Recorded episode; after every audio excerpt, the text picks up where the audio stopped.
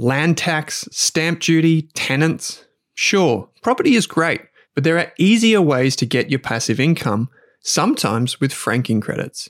Through ETFs or exchange traded funds, you can buy a basket of shares in many different companies in one trade. BetaShares offers Australia's broadest range of ETFs, including income focused funds, which aim to provide yield hungry investors with attractive income streams. Discover the BetaShares range of ETFs and how simple they can be to invest in by going to betashares.com.au. Read the relevant PDS and TMD on the website and consider if the fund is right for you. When you need mealtime inspiration, it's worth shopping Kroger, where you'll find over 30,000 mouthwatering choices that excite your inner foodie. And no matter what tasty choice you make, you'll enjoy our everyday low prices, plus extra ways to save, like digital coupons worth over $600 each week. You can also save up to $1 off per gallon at the pump with fuel points. More savings and more inspiring flavors make shopping Kroger worth it every time. Kroger, fresh for everyone. Fuel restrictions apply. This is a podcast by the Rask Group. It's for educational purposes only. So please do not make a financial, legal, investment, or taxation decision based on solely what you hear in this show.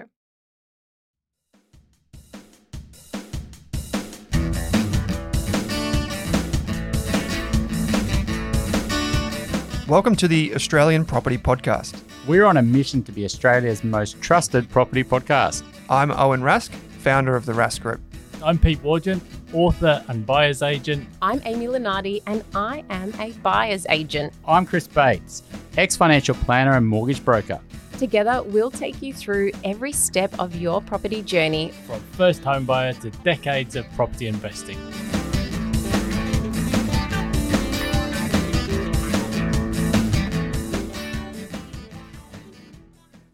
Good day. Welcome to the Australian Property Podcast. Thanks for joining us today. This is our weekly two cents segment. We're on a mission to become Australia's most trusted property podcast. I'm Pete Wargent and I'm here with Chris Bates. Good day, Chris. How's things? Pete, life's good, mate. How are you? Um, I think you're in Melbourne, right? Grand final weekend down there. Pretty chaotic, I'm sure. Yes, absolutely pumping down in Melbourne. So we did an event uh, together in Sydney last week. This week, uh, we've been down in Victoria. Did uh, the Rask Roadshow out in Wangaratta. So uh, shout out to the people who came out to that regional event. Uh, people actually came from all over the place, from Horsham, from Shepparton, Melbourne. Uh, so that was fantastic. And uh, next week we're doing the final event, the culmination of the Rask Roadshow in Sydney. A couple of hundred people coming along to that one. So if you haven't got your ticket yet, um, jump on there, just fifty dollars. And you're coming along to that one too, I think, Chris. Yeah, Tuesday night. So if you're listening to this now, it's Sunday morning, uh, or maybe Sunday night, depending on when you're listening to it. But um, Tuesday night, absolutely, there'll be a whole team of us there. So can't wait to uh, meet any listeners. Um, what what's the what else has been happening, Pete? How are you finding things at work and the, the general market sentiment? Yeah, so I've actually been catching up with a few of my property coaching clients down in Melbourne at the moment. So yes, it's been a tumultuous year or so in terms of mortgage rates. So people are just generally jostling uh, to get better uh, mortgages and mortgage rates, and um, also just reworking their strategy for the year ahead because the landscape has changed quite a lot. So I've just been doing quite a bit of that, and otherwise, um, kids are keeping me busy. Uh, Brisbane Lions fans, so uh, it's absolutely rammed with people in Melbourne. So uh, it's very absolutely bustling here for uh, public holiday, long weekend, and all of that. And of course, by the time this goes to air, you'll know the results. So uh, yeah, that's been keeping me busy. How about yourself, mate? Just the uh, the same old rigmarole, trying to stay healthy with two young kids, and um, got two four year old birthday parties this weekend. Going to a Blues concert, going to a kite kite show, and we're having some friends around on uh, the Monday long weekend. So. Um, I'm jealous. Can't get more, you can't jealous get more of the Bluey. yeah, exactly. You can't get more uh, family life and uh, bluey kites and four year old birthday parties. So um, that's my weekend all planned. Uh, could be worse. Could be worse. I, always had uh, to get dragged along to the play school events. I'd probably prefer Bluey to be honest, but um, it is what it is. So yep, uh, different festival. Um, so I mean, lots happening at work as well. We're seeing a real not like urgency there. Like it's, it's definitely a um, an appetite to make offers, and um, you know, it's still very strong. Uh, they're also struggling with still um, limited options as well. They're all trying to make properties work a little bit. Like, you know, what are these compromises worth it at the current price? You know, there's there's usually a lot of compromises out there. So, what are the three stories we're going to talk about this week, Pete?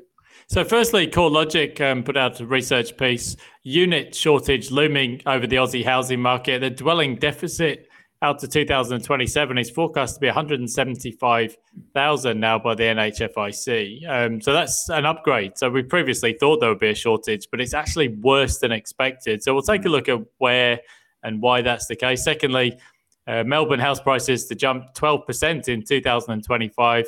That was an AFR piece, uh, just quoting the latest forecast from KPMG. Um, and they're generally quite bullish all around the trap. So um, particularly for the capital city. So we'll just run through those forecasts and what's happening and why. And then thirdly, well, a Victorian themed uh, story. Granny flats in Victoria uh, will be allowed without uh, planning permits by the sounds of it. An announcement by Dan Andrews. Also, there was a 7.5% tax announced.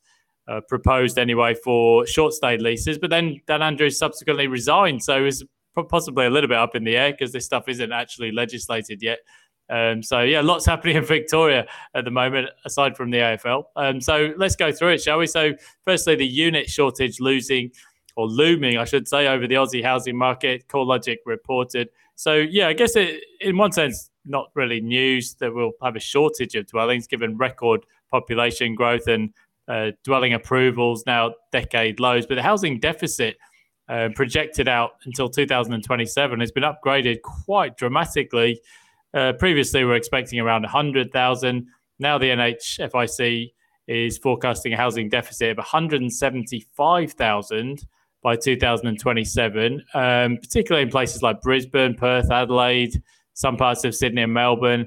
And about 60% of the deficit is expected to be in the unit market. So we've got a essentially a vacuum in unit supply, Chris. Yeah, I think this is going to be a real issue. You know, we've already got ridiculous low vacancy rates, issues with homelessness, we've got issues with housing affordability. Um, we've got not many investors entering because of borrowing capacity issues. And, you know, Jarden also put out some research this week that showed the bill costs, you know, and how much they've gone up, which you've already spoken about in this podcast before, Pete. And, you know, how does the developer make this stack up? A, you've got to um, so you've got to be able to sell it at a certain price point to make certain profit um, and a certain profit margin. And you know, a lot of developers are saying, "I can't make this stack up. It's not worth the risk, and I haven't got the money to take the risk anyway." I mean, Tim Gurner came out. I read okay, just a snapshot. I think he's got 30 pieces of land. Um, I can't remember exactly, but maybe he's only working on 14 of them. Right, 16 are just in land banked. Um, and he does the high end, which is more likely to be the ones that are able to get the numbers to work because um, you know, there's more money in that market and, and potentially uh, ways to make a profit. So I think it's a real problem. I think if you uh, developers can't build, even if there is, uh, unless prices go up. And so, uh, how do people justify paying a lot more for something than current market prices? Um, it's it's a real tricky one, and and ultimately, there's just going to be very little supply coming on the market when we really need uh, now more than ever. Hence, why there's all these other policies like Dan Andrews is bringing in because there is a rental affordability crisis, plus a housing affordability crisis, plus a homelessness crisis, all happening at the same time.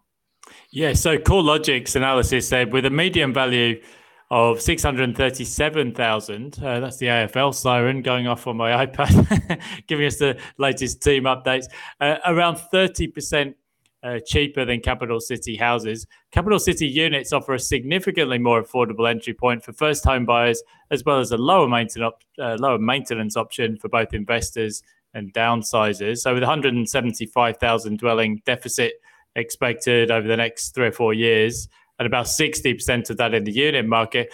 Um, so, CoreLogic said that with the cash rate potentially easing in 2024 greater purchasing demand could fuel a stronger price boom in the unit market at this time due to the uh, relatively no, uh, low number of approved projects and also a temporary vacuum in new unit supply. I think, um, I mean, these things are very cyclical and there's a lot of debate uh, among economists about uh, whether developers um, should or would bring uh, supply to the market. But generally, people just don't build unless prices are going up significantly, Chris. I think there, there's one little wrinkle here.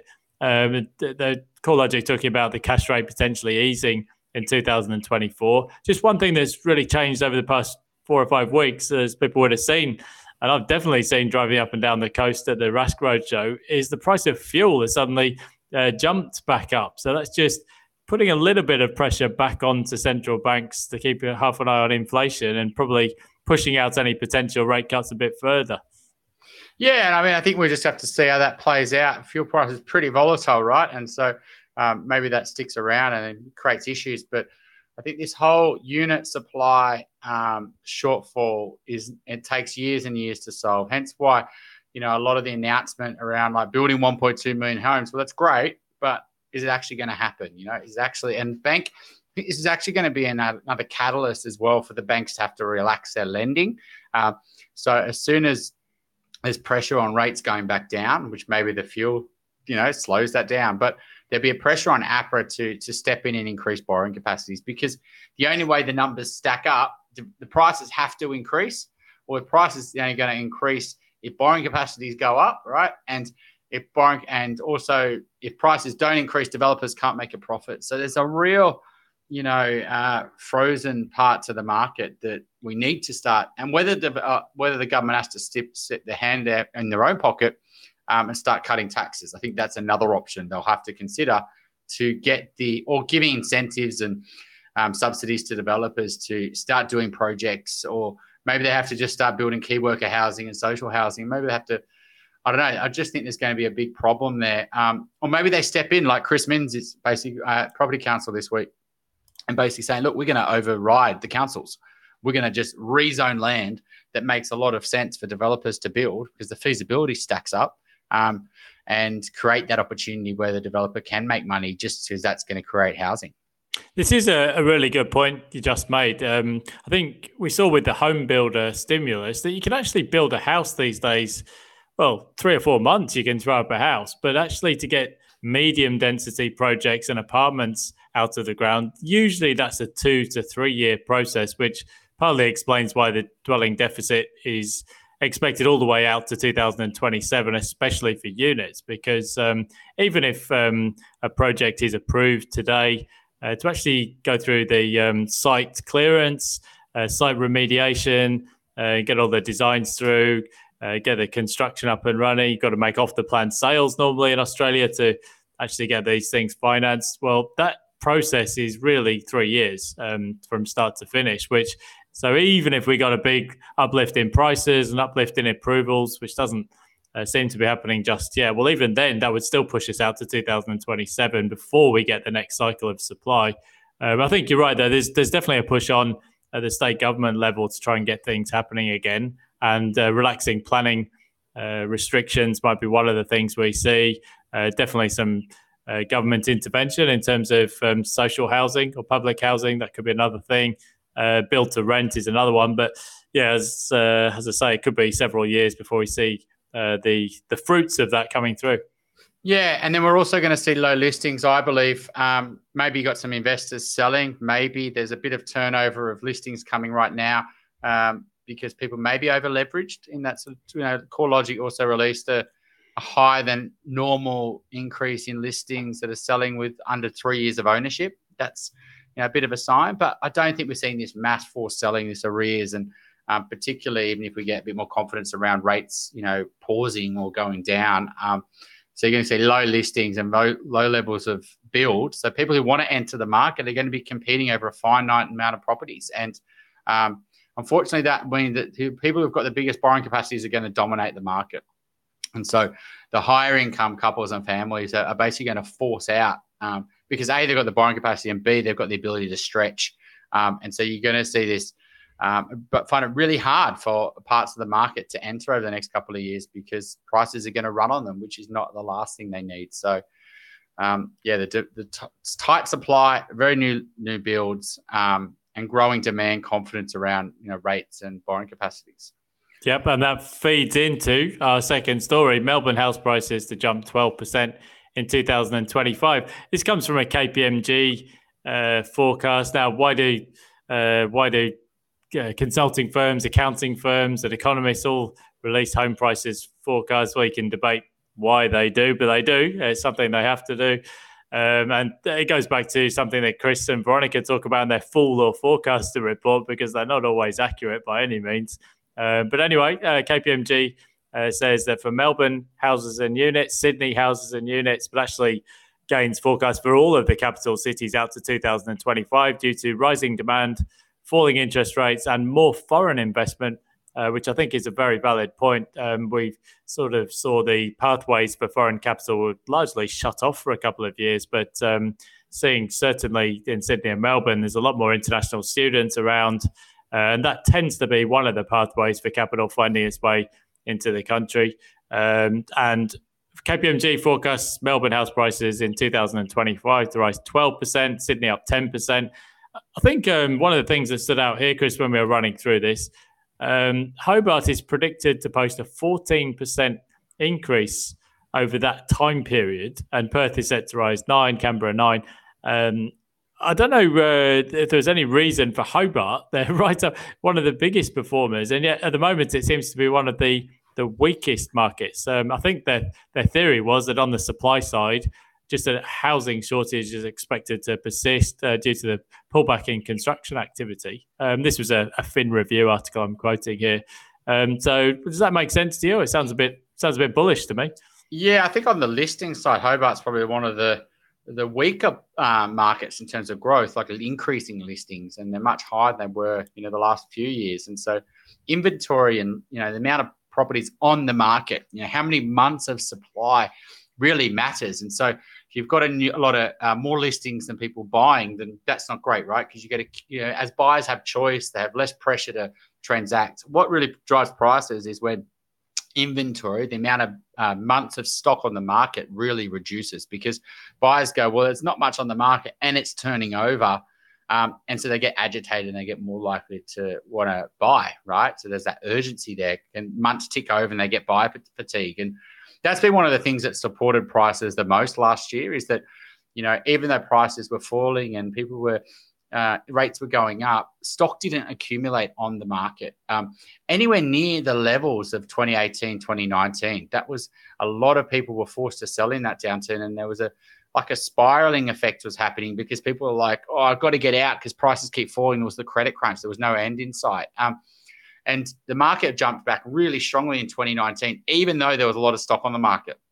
And so the, coming into this sort of bit bounce back has been very little stock on the market. And so I guess my thinking there is Hobart's not showing the right signs. I think my overall take on this article, though, is not so much what was in the article, it was the headline. And the headline was the front page of the AFR.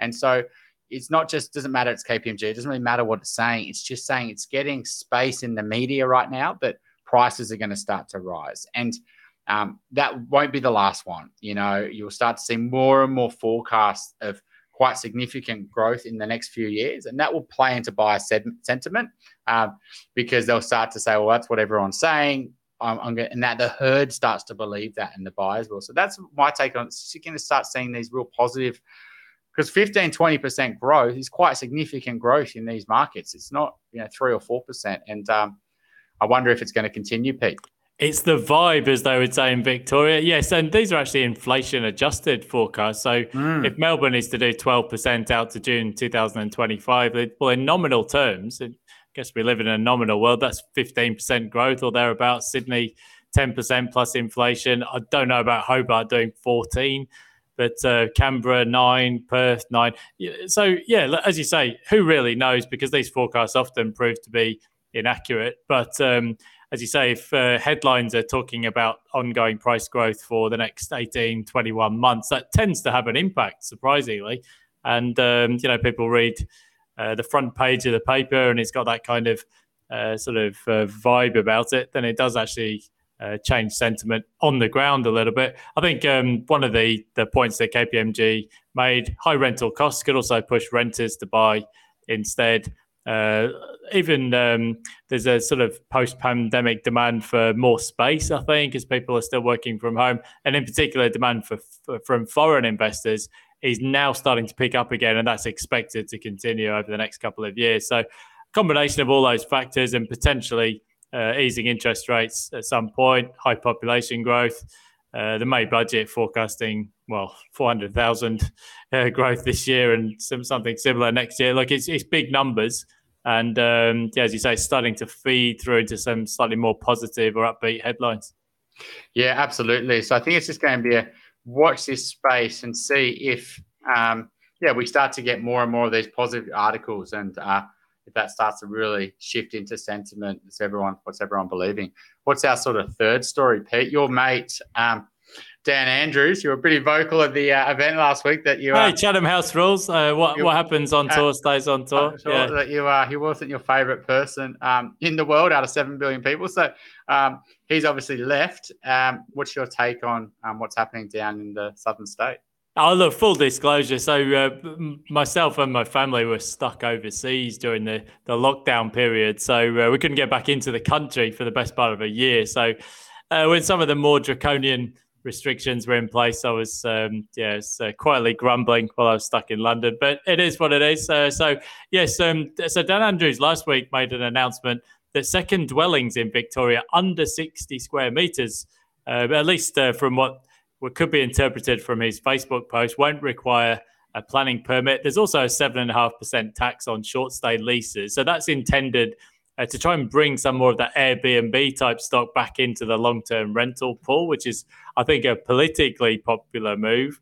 Uh, you do get the feeling with some of these policies, they kind of knee jerk policy reactions to the dwelling shortage and not really tackling the problem at the source. I think. Um, it's not going to get more houses built or dwellings built, uh, just discouraging investors. But the granny flat announcement is an interesting one. So, um, yeah, what would we see next? Potentially a boom or a mini boom in the building of granny flats, maybe some impact on the rental market. Uh, we don't know the the actual terms of the policy yet. It did seem to uh, imply from some of the small print there that there's an expectation that people would rent out uh, the granny flats rather than just let family and friends stay. Um, so uh, that does have some uh, capital gains tax implications that people would need to think about. Uh, so hopefully it could take uh, some of the pressure off the rental market in Melbourne and Victoria, Chris. Yeah, so we just had a did an episode with George Maurice. It won't be out yet, but um, he's a tax accountant. It's going to uh, cover those issues around Airbnb and um, hopefully, you guys enjoy that episode when it Top comes guy, out. George. Definitely tune in for that one. He knows his property tax inside out. He does, and it was a good episode, if I can say so myself. But you're right. I think the, the attack on Airbnb is a bit of a short, uh, short mindset. Excuse the pun there. Um, but I think yeah, seven and a half percent tax is quite hefty, right? You know, if you're making a fifty thousand a year, putting five thousand of that, let's call it, or you know, 4,000 of that into the government rather than to your pocket? Do you just up your prices? Um, do people leave the Airbnb um, market altogether, which is what they're hoping? But then does that push the prices of other Airbnbs up?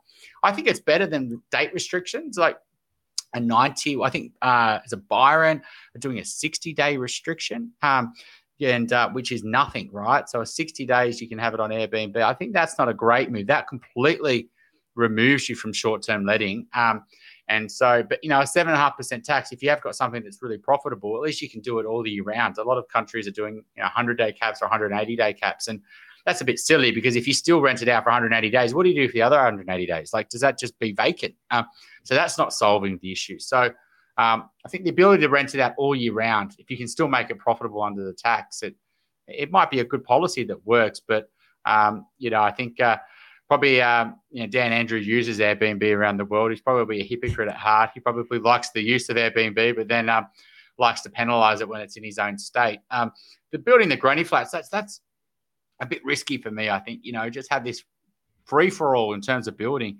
Um, and whether that's going to be great for the wake up of our suburbs and how people and the quality and, and things like that, I think that's a bit dangerous having too much relaxed planning controls. But um, yeah, I, I, guess it's desperate times, desperate measures. Yeah, so not not requiring a planning permit is different to not requiring a building permit. So normally you'd, you'd require both um, to get a granny flat up and running. Uh, I, I, I guess reading between the lines, most likely you'll still require the building permit, which the equivalent in New South Wales would be a, a complying development certificate. So yeah. I, I, think, uh, from my understanding anyway, and look, this is you know this is a Facebook post, it's not draft legislation just yet. Um, so you'd still need approval, just not the full mm. council town planning right. uh, type applications. But I, you know, I was just um, uh, driving around uh, country Victoria last couple of days and chatting to a few of the people. Um, I mean, so there's some absolutely gigantic solar farms out there, and I was uh, chatting to uh, a few of the locals in Wangaratta and hearing that um, uh, quite often people with the workers and contractors. Um, they're, they're, staying in some of this short stay accommodation, and often multiple people to a room, you know, paying a couple of hundred bucks a week each. And yes, for sure, the rental returns on that kind of property would be great. But I think people just need to be really cognizant of the risks, things like insurance. Um, you know, if you've got substandard dwellings or you're not properly covered, uh, no amount of rental income is worth that kind of risk. Um, so, uh, yeah, look, in terms of the market, yeah, well, the cities could get a bit busier potentially. Um, even more pressure on the cost of building and materials. Um, and uh, does it lower the living standards if you've got granny flats popping up all over the place? Possibly. Um, but uh, as you said, it's desperate times and desperate measures at the moment, and uh, just looking at all kinds of measures to try and uh, uh, free up the rental market. Yeah, you've got to say, uh, you know, counter um, intuitive sort of implications, right? So they're trying to put this tax on people who have got properties that they rent out full time but I don't know if the legislation says if you rent it out part time, you rent out half your house or you rent it when you're on holidays, whether that you still have to pay the 7.5% tax. If you do, then are you going to more likely put your property uh, into the rental pool, the short term rental pool, when you go on holidays? Um, no, because you've got to pay this tax now. So it's another disincentive, which could be the, you know, providing some, um, you know, some real key worker, you know, people who are between rentals. Like that property could be available. So if anything, it's going to create more vacancy in people who are partially renting their place out at certain times during the year, which is another um, uh, thing that relieves pressure in the rental affordability crisis. So you just got to be careful these policies that you know they, they sound great at first, but then what are the, all the unintended consequences that happen down the line? And um, obviously, they probably aren't thinking about these things. They're just trying to win some votes and show we're doing something now for it. We're, we're taxing Airbnbs, which is an easy one to target. One of the things with the political cycle, of course, is that the politicians aren't necessarily around for all that long to see the the output of policy. I mean, uh, Andrews is one of the been one of the longest serving state premiers, but um, quite often it's not a long term thing. Now, one of the things he said in his uh, Facebook post um, an extra or second dwelling less than 60 square meters not requiring a permit would mean extra space as your family grows or somewhere to stay when the kids come to visit for the weekend. So he's thinking not so much of the rental market uh, per se there, but actually potentially people being able to expand their family without having to move at a time when supply is quite short. So uh, potentially on at least on that side of things, it might be a good thing for some families if it saves them having to pay stamp duty and all the selling costs um, of moving on to another place. Yeah, I think it's just a, a highlighted to me though that this is becoming extremely political um, at the moment, and the state governments, the federal government, I think budgets, housing affordability, the rental crisis is going to be one of the number one issues, right, going into this next election. And I think anything's on the table right now, things that wouldn't usually happen in a much more balanced market. There's going to be things, whether it's pro development, whether it's attacking on Airbnb, whether it's you know opening up to foreign investment, you know, to you know stimulate supply. Like there's going to be, I think, lots of uh, change to planning controls. So I think there's lots on the table right now, and um, it's a real uh, push behind the YIMBY movement. That's getting a lot of noise, and uh, Committee of Sydney, and um, etc. So watch this space. Lots going to change, but a lot of it's going to be not short-term solutions. They're going to be longer-term sort of political promises, I believe. Indeed. There's a common thread really running through all three news stories this week. So, firstly, the unit shortage looming over the Aussie housing market. Secondly, and related to that, house prices and unit prices to jump all the way through to June 2025. And then, thirdly, um, a couple of new policies for Victoria uh, granny flats um, to be announced or to be built uh, more quickly with less planning um, or fewer planning restrictions in the way, and also uh, a tax or on um, short stay rental income. So uh, I guess the the common theme really, and you can see this just traveling around the country as I have been last few weeks. There's a lot of people here now. They can see the the return in international students has been massive. Um, the rental market's very tight. We haven't got enough housing. Uh, actually, a lot of pressure. Just noticing, um, just on everything really, uh, infrastructure um, even in hospitality, getting busy again. Um, the music scene's pumping again. I've been chatting to some people this week. So, yeah, a common theme really. Lots of people and not enough housing. And uh, I guess that's going to be something that goes on for the next, well, out to 2027, looking at the forecast. Yeah, and I guess it's um, lots to cover this week and lots going to come out next week, Pete. So, um, if you aren't coming on Tuesday night and you're living in Sydney, we'd absolutely love you to be part of the conversation. Um, anything else we need to add, wrap up today, Pete? I don't think so. It's time for me to uh, get down to the footy festival here, and uh, the kids want to get some names uh, stamped on the back of their shirts and or Guernseys, as they would say in Victoria. And um, yeah, just it's a beautiful weekend in Victoria. So uh, it's absolutely uh, party atmosphere down here. So uh, yeah, looking forward to getting back into it. You can catch me on Pete Wargent Blogspot, which is my daily blog, or you can catch me on Twitter at Pete Wargent if you're interested in property coaching or um, we do also buy properties in Brisbane. And Chris, if people want to give you a shout, jump out uh, the link in the show notes. If you're not a first time listener, you've probably heard that a thousand times now. Um, we'd absolutely love to help. Um, and yeah, happy Sunday, everyone, and we'll have a good chat next week. Yeah, we'll we'll do a Q and A next week as well. So send yeah. any questions. We haven't done one for a little while. So uh, anything you want us to cover, just uh, drop us a line, and we'll be delighted to cover it. Um, enjoy the rest of the weekend, Chris. Chat soon. Thanks, Pete.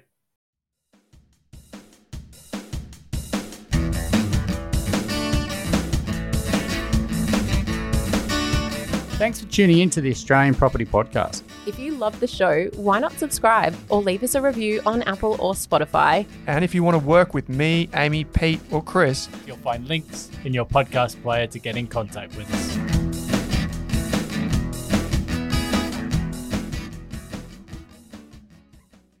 Thank you for listening to this episode of the Australian Property Podcast. We're huge advocates of getting the right advice at the right time from the right people. That's why it's important to understand that this podcast episode contained general financial information only. It is not designed to be specific or personalized to your financial, tax, or legal situation. With property, the check sizes are pretty big, so it's important you get advice from a licensed and trusted professional before acting on the information you hear in Rask podcasts.